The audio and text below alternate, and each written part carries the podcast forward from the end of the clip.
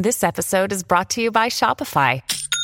Forget the frustration of picking commerce platforms when you switch your business to Shopify, the global commerce platform that supercharges your selling wherever you sell. With Shopify, you'll harness the same intuitive features, trusted apps, and powerful analytics used by the world's leading brands. Sign up today for your $1 per month trial period at shopify.com slash tech, all lowercase. That's shopify.com slash tech.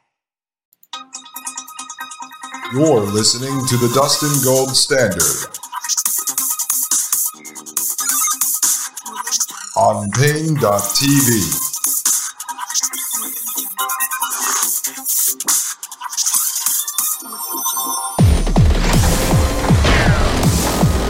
Ladies and gentlemen, welcome back to the Dustin Gold Standard right here on Paine.tv slash gold. My name is Dustin Gold. I'll, t- I'll tell you one thing, folks. So Maria had sent me, uh, that's Maria Albanese, co-host of the Thomas Paine podcast on Friday. She had sent me a video and it was about 10 minutes long. I watched it last night. It had a collection of photographs uh, from the 70s, I believe it was. And it had kids on bicycles, like I said, jumping ramps in somebody's driveway. It had a bunch of boys camped out in somebody's house with tents. We used to do that when I was a kid for Boy Scout events. We'd build tents and stuff in somebody's uh, family room or playroom or whatever. And, um, she said, make sure you read the comments on this video. So I'm reading the comments, they were great. People talking about, I remember the 70s, I remember the 80s, I remember the 90s, I remember growing up free, I remember being able to do all these things, and sadly, you don't see kids doing this stuff today. Well, the first thing is, if you think that way, folks, it's it's easy to fix. It's easy to fix. If you have kids or you have grandkids, you just make it happen. Get back to that. You know, show them how to build a ramp out in the yard. You know, ha- have a camp out inside the house with them. I think one of the big things that we're going to come to realize uh, in the future, and uh, it's difficult, folks. It's difficult to actually practice this stuff, but if I'm going to preach it, I have to do it. But one of the big things is that I would start to think about removing technology from your life when you're not using it directly for work. So if you have to use technology as a tool for work, like if you have to log on to your computer, your tablet, you know, your phone um, to access work, if you work remotely, or obviously if you go to the office and you use the technology and you have to use software and all this other stuff, use it for work but slowly try to wean technology out of your life for anything else and try to go analog with all of the devices that work within your home. Now, analog is obviously also technology. So I know the majority of people are not going to turn the lights off in their house and start using candles like the Orthodox Jews on the Sabbath or the Amish. Okay, I get that. All right. This is why I throw out the idea of living one foot in the matrix and one foot out of the matrix so folks can actually uh, comprehend this. I'm not telling you to go live life like a caveman. Although this author of Industrial Society and Its Future would actually say that that's the only real solution, and it may be, it may be. But I think the first step is to start to figure out if you can live one foot in and one foot out of the matrix. I mean, that would be a major feat. So if you start to limit the use of technology, and you have to start to define in your own mind what you're going to consider to be technology or too much technology. But wean off the technology in your life, your personal life, anything outside of work right? So obviously, I have to use technology my computer to do my creative consulting work or to do this podcast. But can I, once I step away from my computer that's sitting here in front of me from my desk, can I not use technology? And I think that would even go as far as not using your smartphone to be checking emails all day, which I do a lot less of than I used to do back in the day. When I had my corporate entertainment business, I was checking emails constantly. Of course, I was single. Okay. And my life was work. I was building that business. I had a business partner. Uh, we were so serious about it. We actually rented a house. We were living together while we were building the business over a couple of years, writing comedy scripts and everything else. That's how serious we were on that startup. But you know, we were checking emails constantly because we had competitors. And when people reached out and wanted a quote for an Obama impersonator, I didn't want them going anywhere else. So I had a rule that you had to respond to an email, uh, a sales, uh, potential sales, uh, um, customer that you had to respond to them within 60 seconds. So now I don't really do that. I think less and less people do that because we're not uh, as tied to the technology in that way as we once were. Although when people have friends text them, they think they have to get back to them in uh, seven seconds. So can you put the phone down? Can you leave the phone in your office? Or can you make a promise to yourself that you're not going to use the phone unless, let's say, someone is calling you for an emergency or if you have to make a call? I mean, these are things you have to think through, folks. Again, everybody is an individual. You're going to uh, want to interact with technology. Uh, maybe more than someone else does or less than someone else does, but start to think about this stuff. Uh, I'm even starting to think about now, obviously, I'm not going to carry around my 35 millimeter camera anymore because to get the film developed and everything is almost impossible at this point. But I'm thinking when we go hiking or when we go uh, to the beach, when we start taking Willie G on these little excursions, I might just bring my digital camera, my digital 35 millimeter, and start taking photos with my camera instead of whipping out my iPhone all the time. And then it'll keep me away from the phone. And at least Willie G grows up seeing us actually using a camera to take pictures and shoot video instead of pulling the magical uh, computer tracking device out of our pocket every five minutes. So I don't know. I am just throwing this out there because I was thinking about it. Can you start to limit the use of technology outside of work? Uh, it's like weaning yourself off of drugs or cigarettes or alcohol. Very difficult to do. Uh, but you can start making moves to do it. So I see all these comments on the video about folks complaining how their kids and grandkids don't grow up like that. Well, we're responsible for that. Go make it happen, right? Stop complaining. As Maria Albanese said, millennials and Generation Z, I'm right on the border of that, were robbed of uh, freedom because of technology, especially internet coming into the house back in 1995. Well, start to consciously remove it. It's not uh, forced upon you. Uh, it may be for work, but in your personal life, it's not forced upon you, folks. You can go get an older car without a computer in it. You could not have the DVD players mounted in the back of your headrests. You could not hand your kid an iPad all the time. You could not plop them in front of the smart TV constantly. You can get rid of all of the smart devices in your house. You can still do this stuff. Now, eventually, maybe they engineer the supply chain so that you can't get anything but a smart refrigerator or whatever. Well, we'll cross that bridge when we get to it. But in the meantime, you can start to wean yourself away from the technology. All right, ladies and gentlemen. So, what I want to do now is get back to industrial society and its future. As you know, we've been covering this in between interviews. I really need to work us through this because it ties into research and analysis we're going to be doing in the future.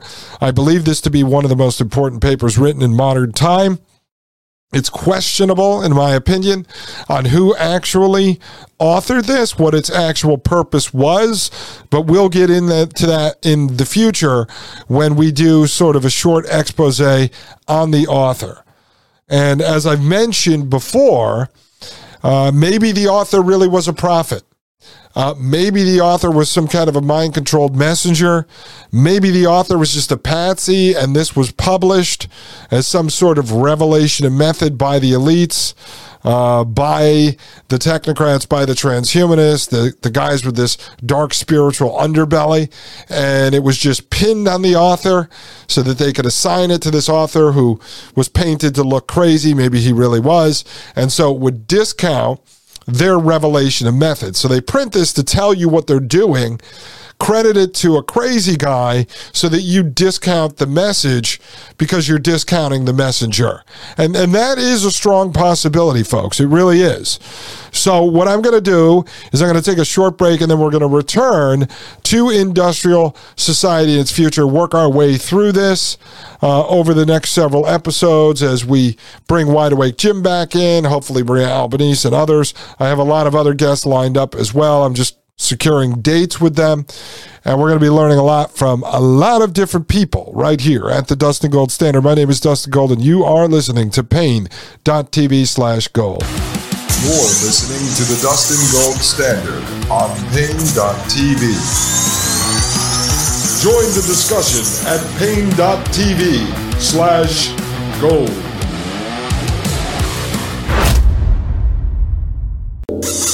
You're listening to the Dustin Gold Standard on Paine.tv. Ladies and gentlemen, welcome back to Paine.tv slash gold. My name is Dustin Gold, and you are listening to the Dustin Gold Standard. All right, ladies and gentlemen, let's jump into this 1995 paper, Industrial Society and Its Future. I'm not going to work backwards because I'll never finish it. So if you guys are interested, just look back through the last several episodes and you can catch up with this. Let's start with this new section here. It's restriction of freedom is unavoidable in industrial society. Again, restriction of freedom is unavoidable in industrial society. And when the author refers to industrial society, which he also calls industrial technological society, he is referring to technocracy.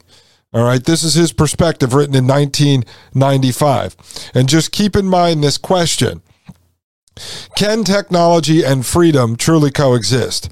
I sometimes say, Can technology and humanity truly coexist? As Maria Albanese, co host of the Thomas Paine podcast on Fridays, brought up, the more technology that we've been given, the less freedom that we have. Uh, think about that in the standpoint just of all the facial tracking, the ring cameras, uh, people being glued to their iPhones and their devices, right? So, can technology and freedom truly coexist?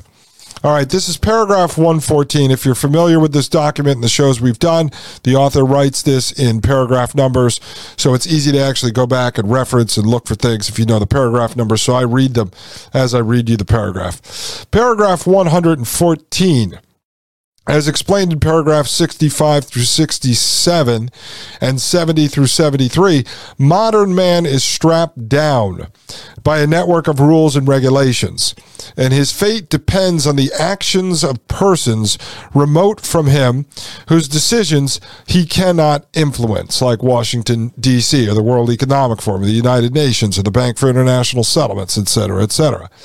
Goes on to say this is not accidental or a result of the arbitrariness of arrogant bureaucrats. It is necessary and inevitable in any technologically advanced society.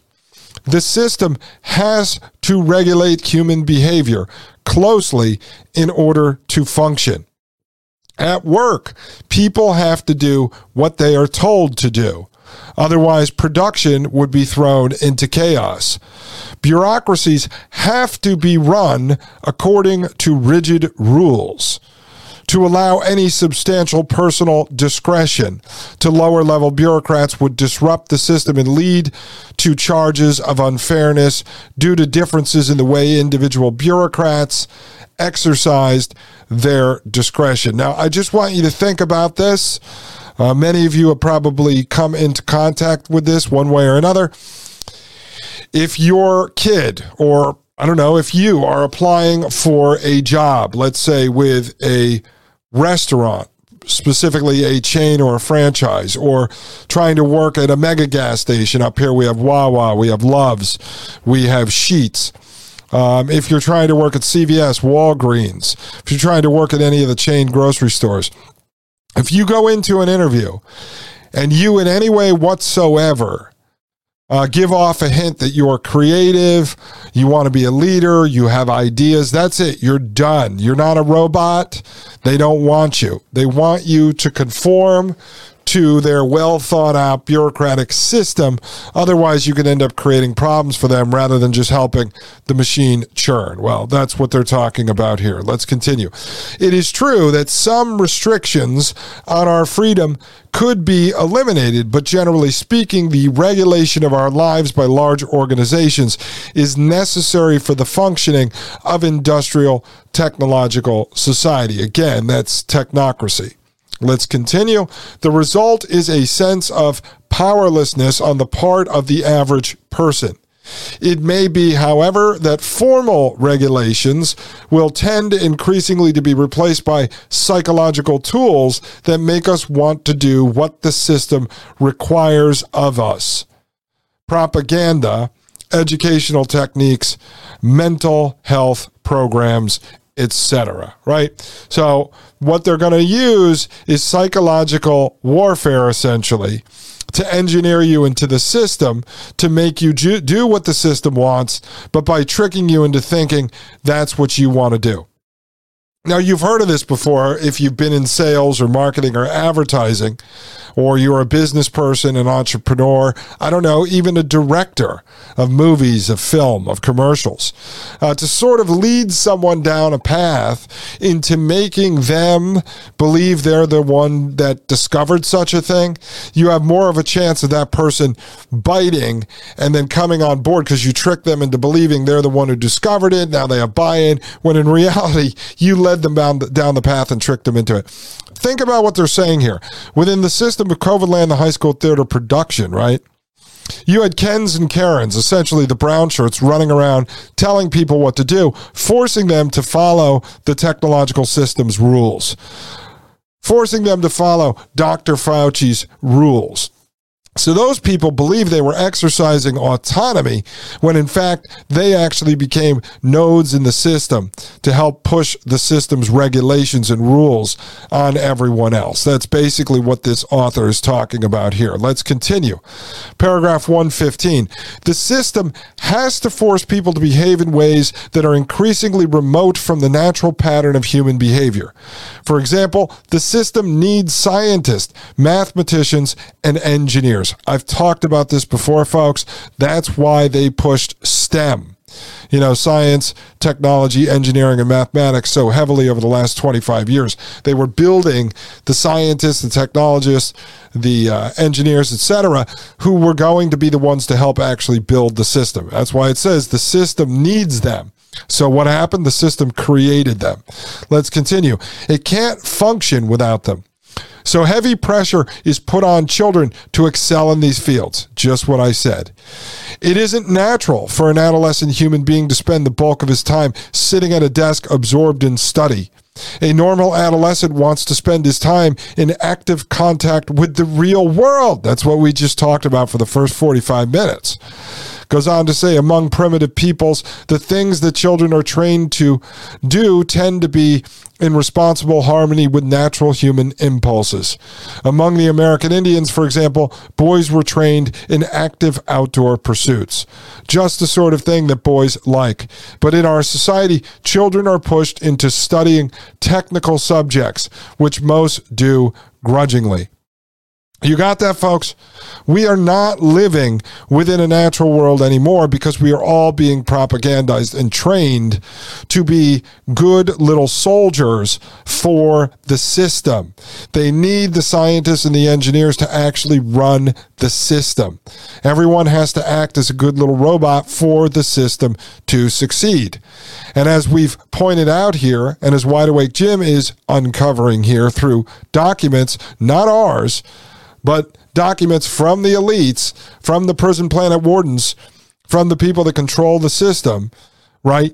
This system is designed by the bankers. This system is funded by the bankers. This system is only becoming more tyrannical and more dystopian because that's what the bankers want more control, more power. Let's continue. Paragraph 116. Because of the constant pressure that the system exerts to modify human behavior, there is a gradual increase in the number of people who cannot or will not adjust to society's requirements. Welfare leeches, youth gang members, cultists, anti government rebels, radical environmentalist saboteurs, dropouts, and resistors of various kinds. All right, so see that? The welfare leeches just sit back and say, screw it, give me the welfare, right? People like you and I, anti government rebels, you know, we're going to sit there and say, no, we're rebelling against the system. We're punk rock. We're punk rock. But see, these are the people that are all resisting against the system that aren't going to operate as robotic NPCs within the system. So, part of what we're going to start to uncover here, part of what we're going to try to wake up these young folks to, when I was talking to Wide Awake Jim and Maria Albanese about, is what I think is going to happen here, and I'm glad we're covering this in paragraph 116 is universal basic income, which is basically just welfare in another form. That's going to be forced onto people because as they drive folks into the gig work system, and then the gig work doesn't allow them to make enough money to live after they've been in it and rely on it for a certain number of months or years. Um, let me just tell this quick story. Wide Awake Jim's daughter. She does some door dashing in between working at a restaurant. So when Jim goes to visit her at college, he'll take her out sometimes. He'll drive around. He uses it to bond with his daughter. She does some DoorDash, and she was making like $20, $25 an hour for a while, which is not. Um, that's not unreasonable. You actually used to be able to make that. The other night they were driving around. He called me up laughing and left me a message. His daughter did one that paid $3.50. Uh, 15 minutes later, she did one that paid $3.50. A warning actually came up on her DoorDash app and said, You are now capped at $10 an hour. That's all you're going to be allowed to make. I warned folks this was coming on the Thomas Paine podcast two years ago. I told Mike Moore this, that they were going to throttle people. Now, we knew this was going on inside of Instacart and other places, but there was never an actual text warning, an actual written message telling people this. Now, I just talked to a good friend of mine that still does Instacart. She told me it's so bad right now that as of yesterday, which was Saturday, the whole week, she made $140. These are people that six months ago were making two to $400 per day. So, what we think is going to happen, uh, based on documents we've seen, is they're going to take this gig worker industry, which in the United States right now, about 65 million people are using gig work either part or full time. So, as full time income or to supplement maybe a job, or let's say they're a stay at home mom that raises the kids, take care of the household. She goes out for 10, 12 hours a week to make some extra money. Um, well, what's going to happen is they're going to cut that money off. I told you, when the technocrats control it, they can throttle how much people make, and that's going to be the opening to drive them into universal basic income, which all of the technocrats actually support. So they're going to engineer people into the system. Right. So, although people going on welfare were rebels against the system, the system is now going to absorb that and they're going to force everyone making them think they're a rebel raging against the machine right into the system. These guys are brilliant. This stuff is evil, folks. Evil. Let's look. Paragraph 117. In any technologically advanced society, the individual's fate must depend on decisions that he personally cannot influence to any great extent. A technological society cannot be broken down into small autonomous communities because production depends on the cooperation of very large numbers of people and machines. We've covered this. This is straight out of the original technocracy documents uh, from the 1920s and 1930s. I don't know if the author ever came across this stuff, but this basically explains that in layman's terms. Let's continue. Such a society must be highly organized, and decisions have to be made that affect very large numbers of people. When a decision affects, say, a million people, then each of the affected individuals has, on the average, only a 1 million share in making the decision. So, what usually happens in practice is that decisions are made by public officials or corporate executives or by technical specialists. But even when the public votes on a decision, the number of voters ordinarily is too large for the vote of any one individual to be significant. That's the whole idea of representative government, right?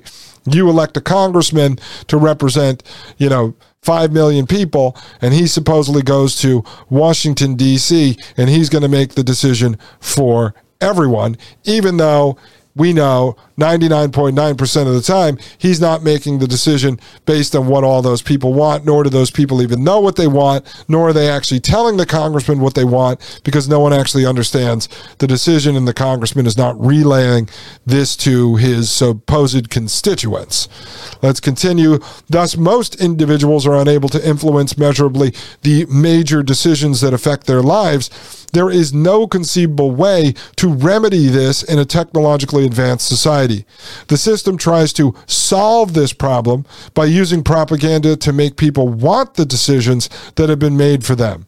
But even if this solution were completely successful in making people feel better, it would be demeaning. And it's not going to make people feel better, right? You may believe that's the decision you want, but I think most people uh, actually understand deep inside them that something is wrong. Uh, most people that are now figuring out that in 1986 we made it illegal to sue these vaccine manufacturers, people can't believe it. Although for the last three years it's been out there, folks like us, the supposed conspiracy theorists, have been warning people of this before they put the jab in their arm. Now they're figuring it out. They're saying, well, when was that decision made? See, these are all the decisions that are made for you uh, within this system and then they try to engineer you into believing you want those decisions. If you go back to 1986 and you dissect this, the way they sold this to the public was that vaccines are good, vaccines save people. We can't have people suing the vaccine companies because the vaccine companies are good guys. They are helping everyone. Once in a while, there's going to be an accident, somebody might die, but for the greater good, we need the vaccine companies to just churn out new innovative vaccines and so we can't have people suing them. And then the majority of folks, or they trick the majority of folks, or they make us believe that the majority of folks support that idea, that concept that we can't sue the vaccine companies because they're good guys and we need them making vaccines to protect us from germs and cooties. And so whether it's really 50% that was on board with that or 51%, they make you believe that that's the case. And this is how the system works. This is what the author is referring to here. Ladies and gentlemen, when I get back, we'll continue with industrial society and its future. And let's keep this question in mind. Can technology and freedom truly coexist? Because this is going to be a very important question you are going to have to answer in your life.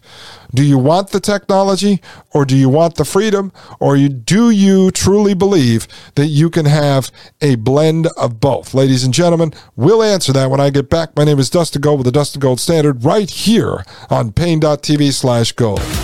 You're listening to the Dustin Gold Standard on Paine.tv. Join the discussion at Paine.tv slash gold.